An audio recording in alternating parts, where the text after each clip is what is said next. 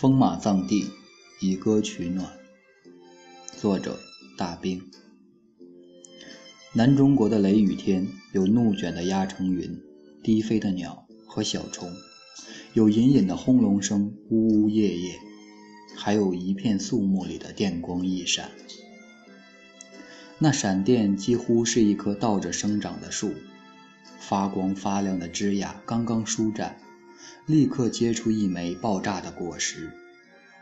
那一声炸响，从半空中跌落窗前，炸得人一个机灵，杯中一圈涟漪。这种一个机灵的感觉，不仅仅局限于雷雨天。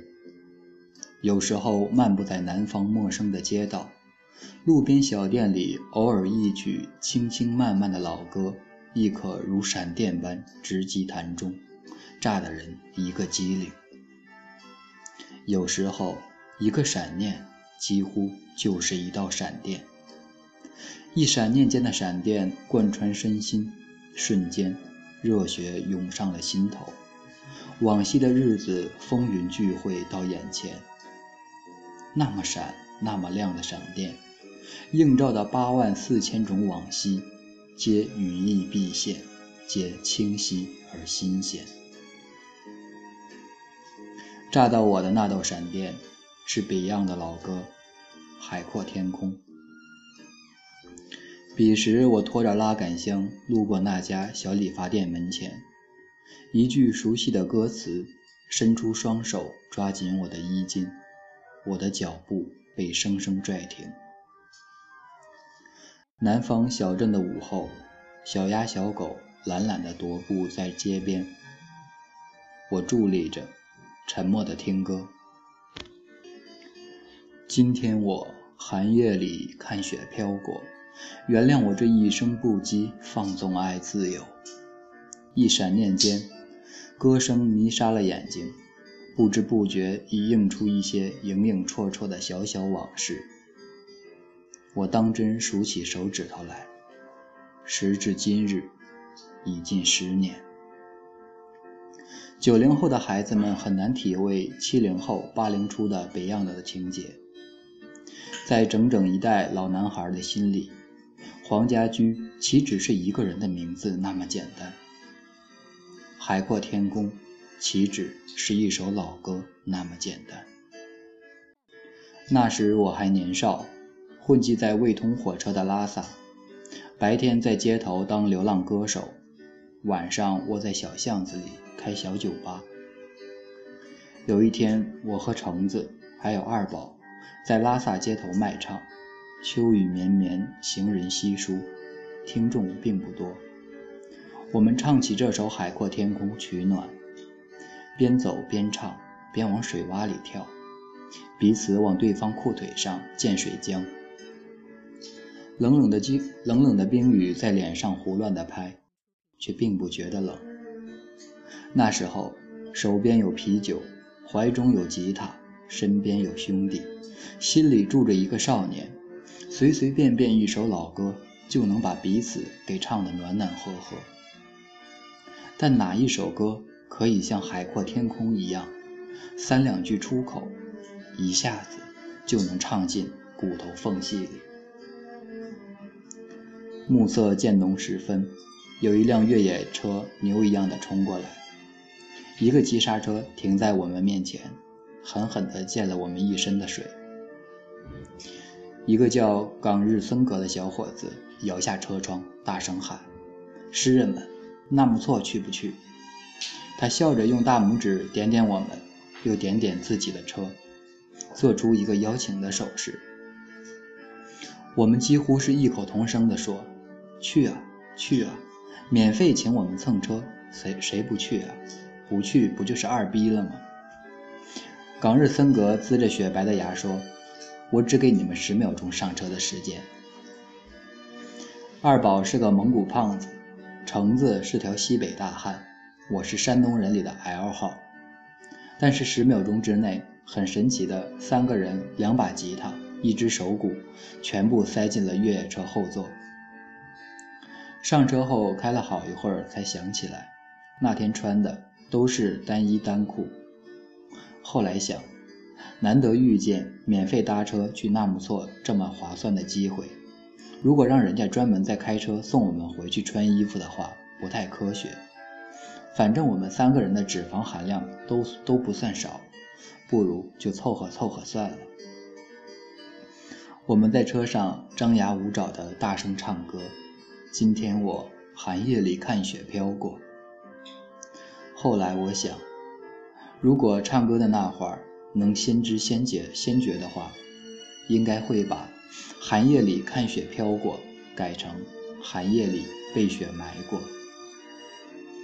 开到半夜，车过当雄，开始临近海拔五千多米的纳木错，那是世界上海拔最高的咸水湖。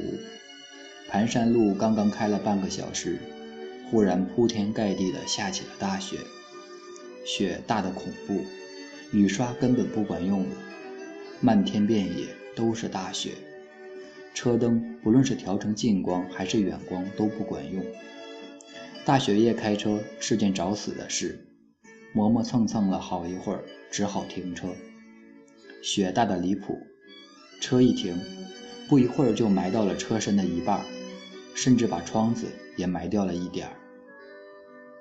二宝很惊喜地问我：“我们是被埋到了雪堆当中了吗？”我很惊喜地回答：“那整个车岂不是一个大雪人了？”橙子在一旁也插话说：“咕咕。”橙子不是用嘴发出这个声音的。他发出这个声音的时候，我跟二宝才意识到，我们仨是还没有吃晚饭的。真奇怪，一路上一点也不饿。橙子肚子一叫，我们就开始饿了。我们问冈森日格要吃的，他掏摸了半天。不知道从哪儿摸出来半个苹果，上面还有一排咖啡色的牙印。啃苹果的人明显牙齿不齐。我们面面相觑，笑得喘不上气来。现在想想，那是我一辈子最幸福的几个瞬间之一。我们轮流啃苹果，孩子一样的指责对方下嘴太狠。我们叼着苹果，把车窗摇开。把雪拨开，一个接一个爬出车窗，半陷在暄软的雪地里打滚，孩子一样往对方脖领子里塞雪块。我们把汽车的后尾灯积雪拨弄开一点，灯光射出来一小片扇面，蝴蝶大小的雪片纷飞在光晕里，密密麻麻分叠而至，每一片都是像有生命的。我们把港日森格从车窗里死拖出来，一起在光圈里跳舞，跳霹雳舞，跳秧歌，弹起吉他，边唱边跳。我们唱，多少次迎着冷眼与嘲笑，从未有放弃过心中的理想。吉他冻得像冰块一样凉，琴弦热胀冷缩，随便一弹就断掉一根，断的时候。发出清脆的噼啪声。每断掉一根弦，我们就集体来一次欢呼雀跃。一雀跃，雪就灌进靴子里一些。我们唱，仍然自由自我，永远高唱我歌。原谅我这一生不羁，放纵爱自由。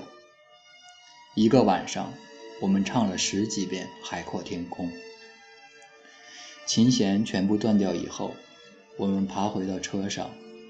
有道是扶霜，有道是扶霜至天作美。越野车的暖气坏了，我们冲着黑漆漆的窗外喊：“老天爷，老天爷，差不多就行了哈，关照关照哈。”我们把衣襟敞开，激情四射的紧紧抱在一块取暖，边打哆嗦边一起哼歌。唱歌的间隙，大家聊天，聊了最爱吃的东西，最难忘的女人，聊了很多热乎乎的话。如此这般，在海拔五千多米挨了整整一宿，居然没冻死。藏地的雪到了每天下午的时候会化掉很多，太阳出来时才发现，车停得太棒了，离我们停车的位置直线距离六十公分，就是万丈悬崖。冈日森格一头的黑线，雪夜的那根拉雅口太黑。冈日森格停车时还差六十公分，就把我们送往另一个世界。二宝，我橙子一脸的傻笑。二宝，我橙子，只差半个脚印就把我们仨送往另一个世界。头天晚上我们弹琴唱歌，那么蹦那么跳，最后一个脚印有一半都已经在悬崖外边了，居然就没滚下去，居然一个都没死，这不科学。大家讪笑着重新坐回车里，一颗小心肝扑腾扑腾的。冈日森格启动了车子，慢慢的开往高处的那根拉崖口。开到雪山崖口时，他猛地一踩刹车，扭头给了我们一张苦瓜脸。继续前行，纳木错是没有希望的。昨夜的雪实在太大。那根拉崖口前往积往前积雪成灾，几十辆下山的车堵在了窄窄的崖口路上。崖口的雪地早被碾成了冰面，再强劲的四驱车也没办法一口气努上个小小的斜坡。堵住的车绵延成一串大大小小的虫子，人们站在车旁边，捂着耳朵，跺着脚，有些心急的使劲往前拱。越拱越堵，几道刮擦的车主互相推搡着要干架，干冷的空气里断断续续的骂娘声。总而言之，纳木错，我们是进不去了。冈日森格说：“完了完了，白跑一趟啊，兄弟们！”我附和着他，叹口气，一边弯下腰想脱下脚上那双冰冷潮湿的靴子，一晚上没脱鞋。脚肿得厉害，靴子怎么也脱不下来。我正低头和靴子搏斗着呢，橙子忽然伸手敲敲我的头，又指了指堵车的崖口。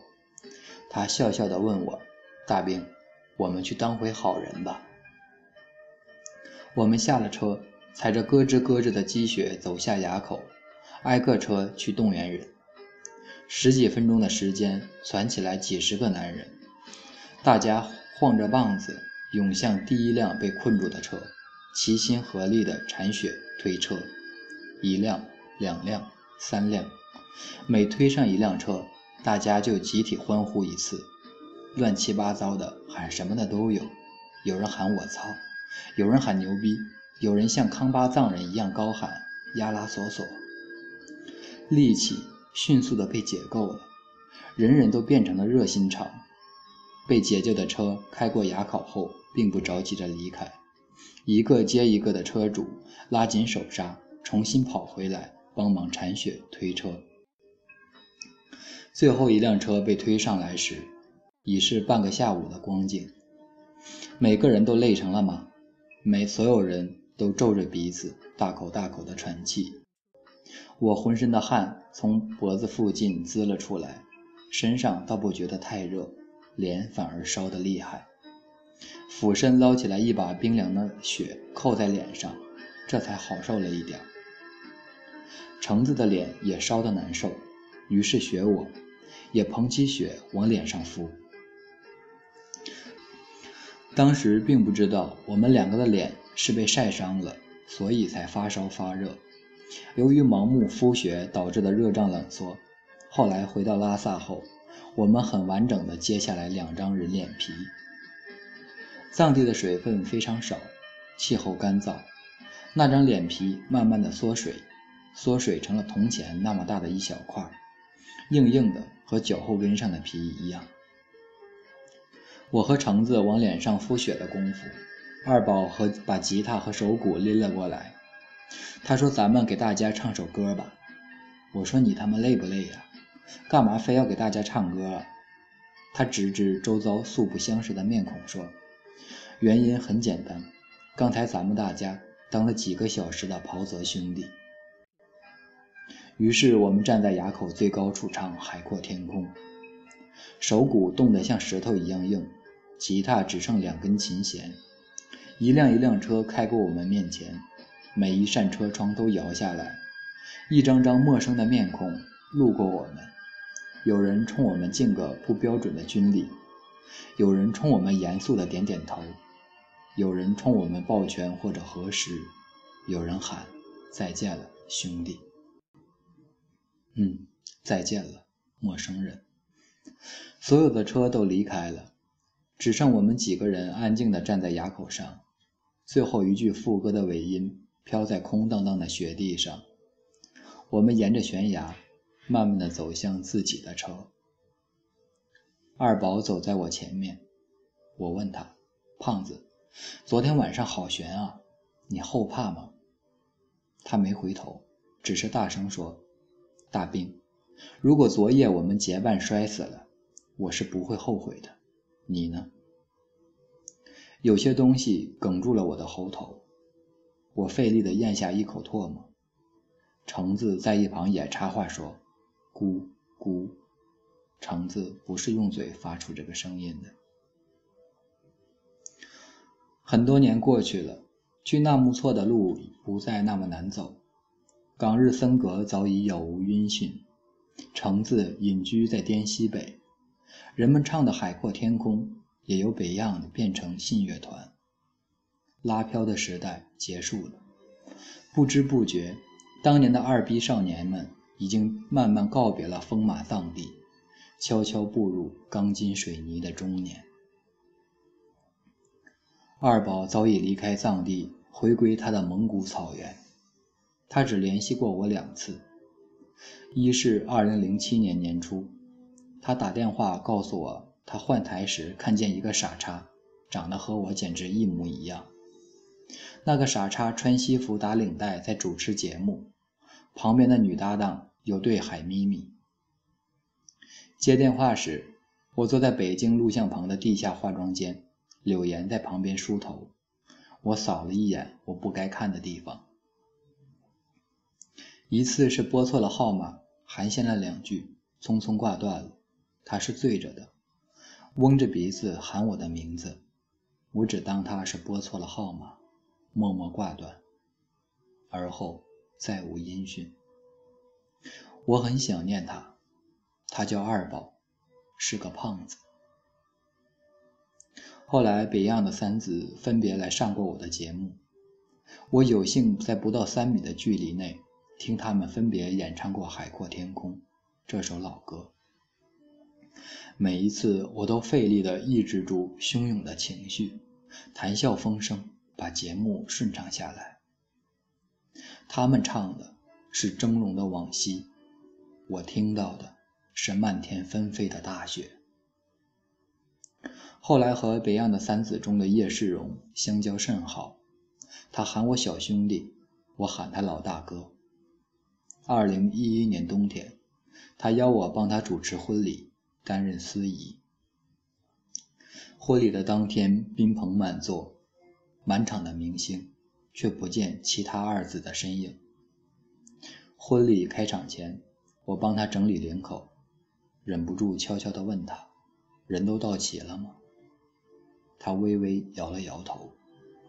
他笑着，轻轻地叹息了一下。二零一三年的某一天，我伫立街头。一手抚着微微隆起的肚腩，一手拖着拉杆箱。小店里传来的歌声，带我再度回到多年前的纳木错雪夜。一刹那恍惚，若有所失的感觉，不知不觉已经变淡。心里爱。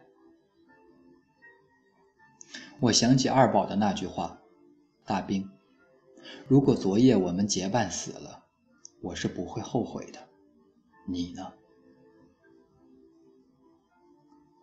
我站在南方小镇的午后，一闪念间回想起多年前留在藏地的那一闪念，止不住浮起了一个潮湿的微笑。我学着叶世荣大哥的模样，微微的摇了摇头，笑着，轻轻的叹息了一小下。二宝，二宝，橙子，橙子。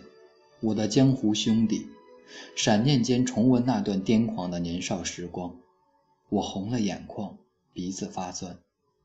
从昨天到今天，我又何曾后悔过？你知道，从少年到中年，一年又一年，有些东西烟蒂一样的燃烧，越来越少，越来越短。你我皆凡人，哪来的那么多永远？比肩之后，往往是擦肩。你知道，闪电过后是倾城之雨。涤洗天地人间，但是，我年轻有为的兄弟们啊，你知道吗？不论在风雨如晦中呛声大喊有多么难，在苦逼的日子里放声高歌有多么难，不论在纷繁的世界里维系清醒有多么难，闪念之间，你会发现，总有些东西，并不曾变淡。